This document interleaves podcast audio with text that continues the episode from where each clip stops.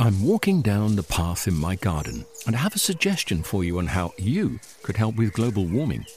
With a large lawn, I found a simple way of making a big difference. I sold my ride on mower and bought a top of the range Kress robotic lawnmower. It runs off rechargeable batteries and uses cutting edge technology to mow and maintain a lawn this size. The petrol mower has gone, and with it, the emissions. I actually don't know why I didn't sell the ride on sooner. With the Kress robotic lawnmower, the lawn is actually looking better. The tiny grass cuttings fall into the grass roots, helping to fertilize the grass. And the family doesn't have to put up with the noise and fumes from the ride on. And I've freed up more of my time to spend with them and in the garden.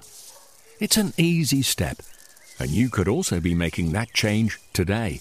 Ask for Kress in your local garden machinery dealer or visit kress.com.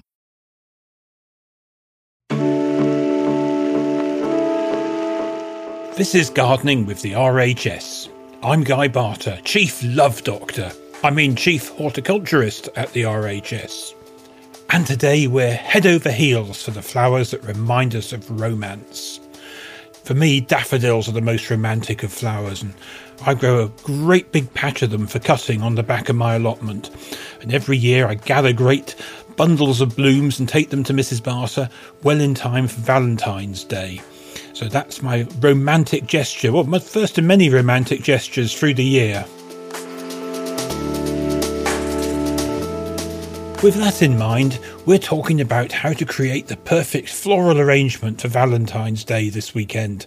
And we'll look at roses, why they're associated with love, and explore the importance of pruning. Before all that, though, I'd like to keep the plant based passion going and hear about a bewitching winter flowering shrub that's close to one of our advisors' hearts. I'm Jenny Bowden and I love Hamamelis Barmstedt Gold.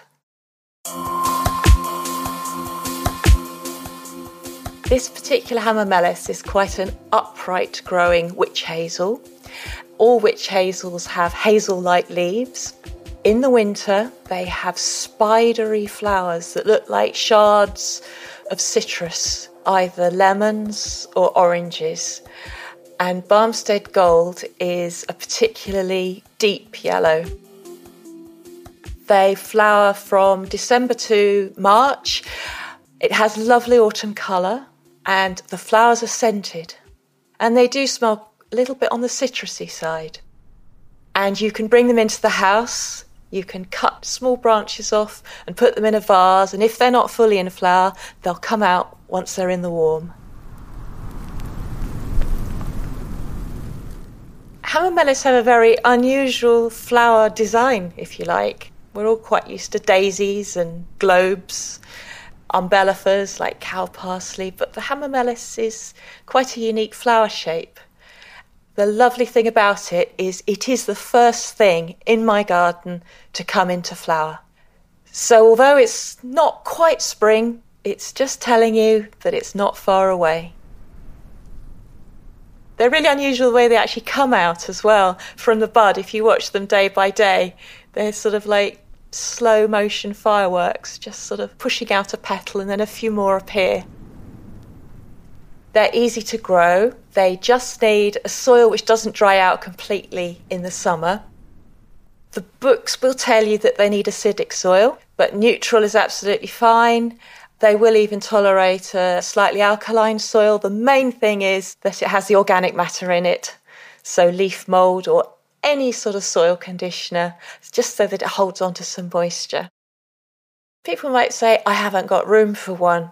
They can reach about 12 foot, 4 metres or so, some bigger, some a little bit smaller. But you can prune them. So after flowering, you can prune them to keep them in shape. Just prune to a well placed shoot. You can keep them quite small. You can keep them in a container if you'd like to. I don't have snowdrops in the garden, and I must get some snowdrops. Uh, my garden isn't great at growing them because it can be a little bit on the dry side. So for me, the Hamamelis is very special because it is the first thing to come out in the garden. February can be very bleak, and so it's just joyful.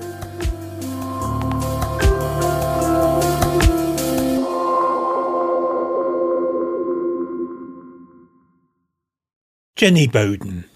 Witch hazels are wonderful shrubs, and in our grim February climate, I like orange ones. There's one called Orange Peel that's absolutely delicious, and its sibling, raised by the same breeder in Belgium called Harry. Both of those have got rich orange colours that are delightful on a grim, glum February day. It's that ephemeral quality of flowers that I find to be so romantic. You really have to just passionately enjoy them for that short amount of time that you have them. Meet Michael Putnam, a renowned floral designer who creates spectacular shows for celebrities and big events. Alongside his partner Darroch, who we'll hear from shortly, he's written a book that looks at the theory behind floral arrangements to help people at home put together their own breathtaking displays. I thought they would be the perfect duo to help us create a Valentine's arrangement to remember. We first got into flowers a few years ago. It was like seven years ago Eight now. years ago. I was in interior design. I worked for a firm in New York, and uh, I don't know, sitting at a desk just wasn't really working for me. So I kind of took flowers up as a hobby. I needed something tactile. I needed to use my hands. And I started playing around on the weekends, you know, when I wasn't working, just playing around with flowers and botanicals anywhere I could find them farmer's market, grocery store, the flower market. And Darroch, who is a photographer, he started shooting my work with interesting backgrounds, and people started to notice that we were doing something a little bit different something a little more romantic and loose and gestural. And, you know, at the time things were really tight and contrived. And I think people got really excited about this new style that they were seeing, which wasn't really new, but it was just coming back. Our creative projects where we push each other are always the best. You know, where you kind of, we can help push each other past like those self doubt moments and kind of like really go further and like do really amazing things. The first step to creating a Valentine's Day arrangement is color. Taking into consideration who the gift is for, what is their spirit, what are their favorite colors, what are their favorite kind of color palettes. Realize that it's not so much exactly about how expensive the flowers are, but I think paying attention to color and giving a little bit of purpose to the color and consideration of the color is like one of the most important things for sure. Absolutely. I think that when it comes to color, yeah, it's definitely about the person that you're making this for. Dive in a little bit. Yeah, what is their favorite color? And like also, what is their association with color? What is your association with color while you're making it? That's what's going to make it romantic. That's what's going to make it special. I think it's about creating something that feels really special for the person that you're giving it to. Not just this stereotypical Valentine's thing that you 24 find at like a grocery store. 24 red roses. We can get a little more creative than that. Yeah. But what about the elements? Yeah, and then I think focusing on the elements of design, creating an arrangement, I think it should be something that has a lot of depth to it. And I think you achieve depth by having different sizes of flowers, texture. I would say for somebody doing this at home, I would say focus on maybe three things would be important. Find a flower that's really big and bold, right? Maybe it's a big garden rose, or maybe it's a peony. We, we call those the face flower. Um, The face flower, that's your the show, flower. The showstopper flower. Yeah. You want to have those big, bold blooms that are just like the stars of the show. And then find a flower that sort of sits under that. We call those the filler flowers. And that's something that's going to basically create a canvas for those big flowers to pop off of. It's almost like you're creating something to like frame them. And then you want to bring in gesture and texture. Make your flowers dance, make them move, make them embrace every bit of movement that are in it. Maybe it's a flowering branch, you know, like flowering cherry or quince, something that has a lot of movement, something that's really delicate, but also has texture in it. And I think focusing on those elements creates something that is really well rounded and really put together. And I think that paired with color, I think you're you're gonna knock it out. Knock it out of the park. Yeah. What if you're to give me Valentine's Day flowers? Are you to give me Valentine's Day flowers? I haven't decided yet. I don't think he's going to. the thing is, flowers quite often feel like work to us. I know, You so know we're like- I mean? So, We love them. We love them and we love to appreciate them, but you know. no, I'm sure. I'm sure we will have flowers Yes. around. Um I say this year, I would challenge everyone to kind of ditch the traditional gender norms for Valentine's Day and Valentine's Day flowers and forget the pink and the red, leave it at home and get a little more creative. The other day, Mikey made this arrangement. that was almost all black and yellow. It was kind of like butter yellows with some more saturated yellows, really, really dark. Like deep aubergine. Aubergine, yeah. Plum with a touch of black. And it was well, no, and chartreuse. Yeah. He used these really beautiful chartreuse orchids, and it was so sophisticated and felt so elevated, and it would just be such a beautiful Valentine's Day bouquet. Yeah. So yeah. I, why does it have to be pink and red and white? like, like I don't know. Get creative. I love coral. I think coral is like one of the most romantic colors out there. That's just like my own personal opinion of color. So like, yeah, I'd probably get you like coral quince in coral poppies, you know, like for Valentine's Day. That that would do it. I think the biggest advice that I can give to somebody that's just starting out is to just play. I think when you play and you do it in a way where it's not for anybody else but for yourself, I think that that's when you can create a style that sort of represents you as a person. And I think start it off as a hobby and just play around, see where it goes. Like, don't have anything hold you back. Like, that's what I did. Yeah. Flowers have been our ultimate romance, I guess. I mean, we've like kind of built our life together and built our success off yeah. of flowers. You know, we just sold our fourth book about flowers. Well, it's allowed us to do so much that we probably wouldn't have done. Like, we've traveled the world teaching. You know, we've done so many incredible things. Flowers are what brought us there. Yeah. And allowed us to do it. I think like this whole business has taught Mikey and I so much, not just about like how we work together, but how to really support each other in our marriage and in our relationship and in our business. Flowers have kind of given us this opportunity to really shine and do something different and interesting and be really creative so no, Mikey does not put like rose petals out on the bed for me, but I think in a much more profound way, flowers have kind of like transformed our life and our relationship for sure. I agree with that.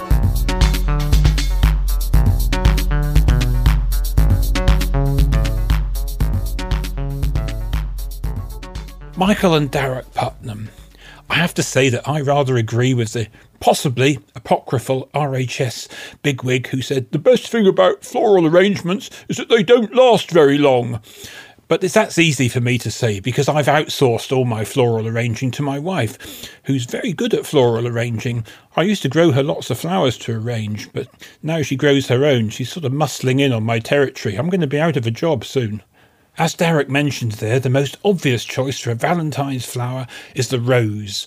For hundreds of years, we've given this thorny plant to others to express our adoration. But why is it associated so closely with the Day of Love? My fellow presenter, Fiona Davison, explains all. It's a flower that's been associated with love and passion for thousands of years. Cleopatra apparently smothered the floor of her boudoir with red rose petals to seduce Mark Antony, and that clearly worked, and it's been a tradition that's kept going ever since. In the Victorian language of flowers, which we've got many books on in the library, red roses are associated with love and passion, but also with bashful shame, which possibly might make you think twice before giving a big bunch. But you've got to be careful with your rose choice. Yellow roses suggest infidelity and jealousy, so steer clear of that on Valentine's. And white roses are innocence or silence. So I think we'll all stick to the conventional red. The Romans used to offer roses to the goddess Venus, and she's the goddess of love, so it might go back to that. I think the attraction of flowers as a romantic gift is also possibly something to do with that they're beautiful and transient, they don't last. And so there's association there, natural association with ideas of love and the transience of love. You might not think a library was a natural place to look for expressions of passion and love, but we are full of it. The shelves have got lots and lots of romantic poetry and stories, all illustrated with beautiful flowers. And I think one of the most impressive parts of the collection in terms of rose imagery that have a romance of their own are our, we're very lucky we've got a first edition of Redouté's Les Roses. Redoute was one of the preeminent flower painters and he painted roses. He was a flower painter to Marie Antoinette, and then the French Revolution happened, and he kept he managed to keep his head, and he ended up being flower painter to Empress Josephine and painted her roses in her garden in Malmaison. And we've got these most sumptuous, beautiful pictures of roses that he painted.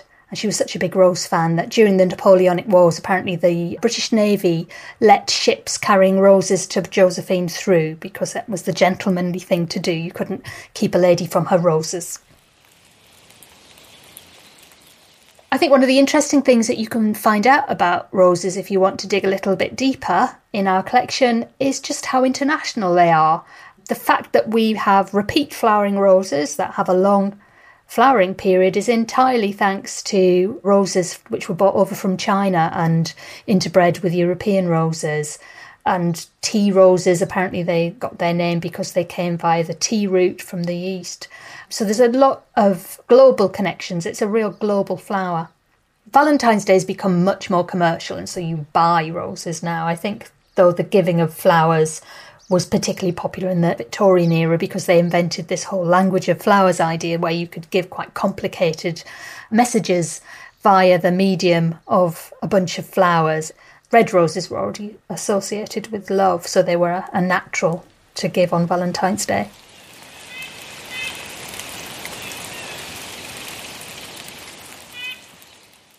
Thanks, Fiona. You might not think that there's much to do to your roses at this time of year, but it's actually quite important to give them a prune. I spoke to advisor Nikki Barker to get her tips on cutting them back, but also how she thinks another plant should get a bit more attention at this time of year. Whilst roses obviously aren't really flowering at this time of year, it is a really good time of year to prune almost all roses, with the exception of ramblers, really. So, if you've got climbing roses, repeat flowering shrub roses, hybrid teas, or floribundas, and ground cover roses, actually, then Valentine's Day, if you haven't pruned them by then, then that's the day to get out and do it. Even if you've got a rose in your garden, you don't know what it is, as a general rule of thumb, mid February is a good time to be pruning it, when they're just starting to come back into growth. A little bit later in colder areas of the country, though, wouldn't apply to very cold areas of the country. You'd want to leave it until early March, really, then. When you're pruning roses, always use clean, sharp secateurs and loppers if they're very thick stemmed.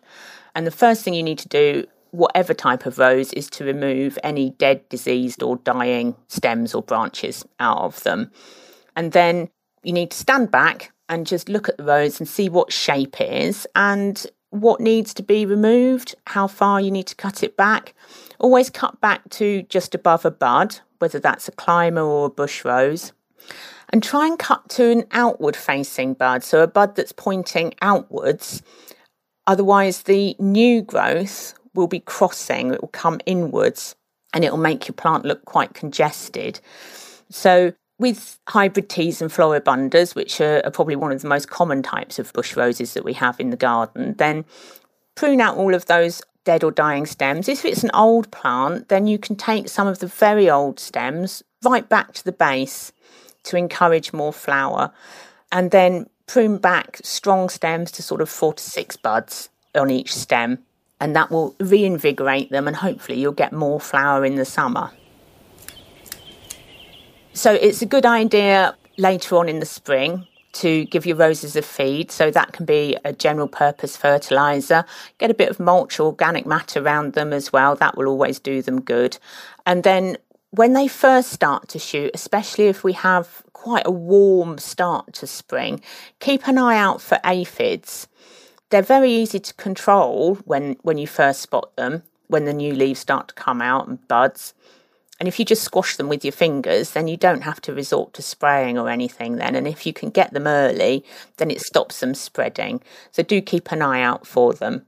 And then hopefully your roses will bloom floriferously throughout the summer. It's quite important to know whether you've got a climbing rose or a rambling rose. So, rambling roses get very, very large, and you tell the difference because rambling roses usually only flower once. They'll flower for two or three weeks of the year, and that's it one spectacular flush of flower. climbing roses tend to repeat flower through the summer.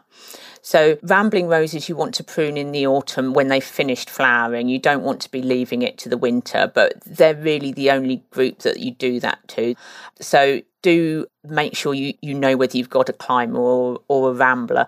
You would know if you've got a rambler because it will be 20 feet tall and, and scrambling up through a tree or something like that and quite thorny. They often have smaller flowers as well, rambling roses.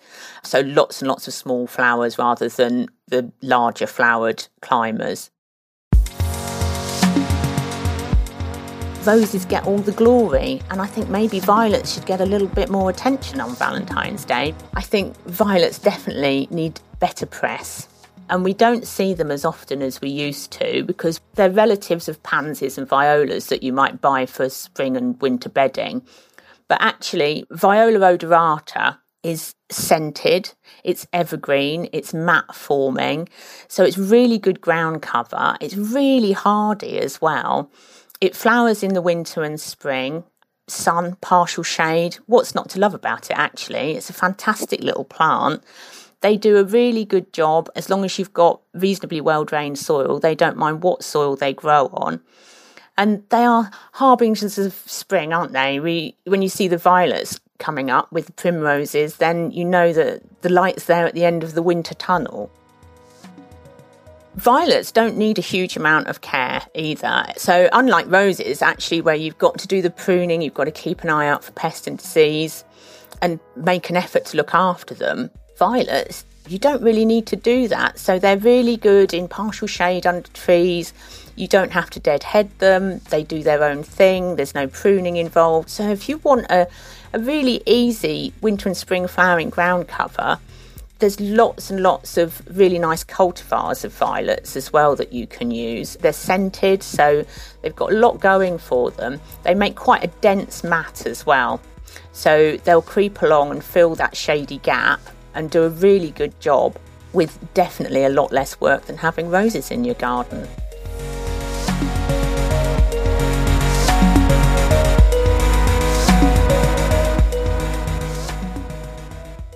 Great tips from Nikki. Did you know that violets are traditionally given to people to celebrate their 50th anniversary? So they're very closely linked to long term love.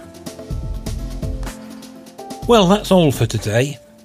For more on the topics we've discussed, head to rhs.org.uk forward slash podcast or visit our show notes. Until next time, it's goodbye from me, Guy Barter. Off to the garden I trot to whip up a display to wow Mrs. Barter.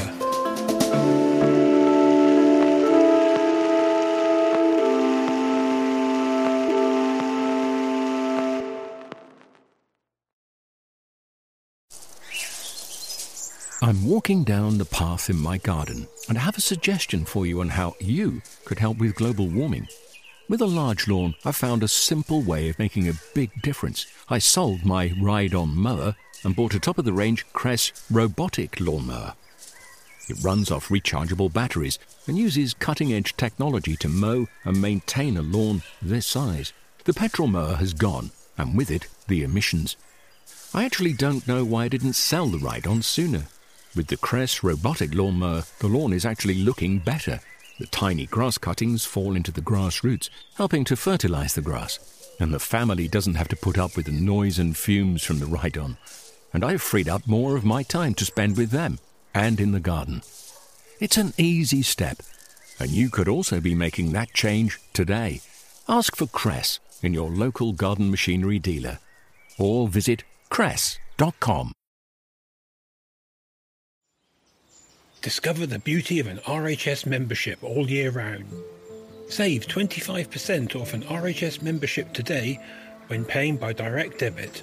Prices start at just £55.50. With a membership, you'll gain access to an array of special events at our gardens all year round. Be the first to know about RHS flower shows and get exclusive member only days, plus reduced rate tickets and you'll have the chance to enhance your gardening know-how with access to free expert garden advice, monthly editions of the Garden magazine, and so much more. Terms and conditions apply.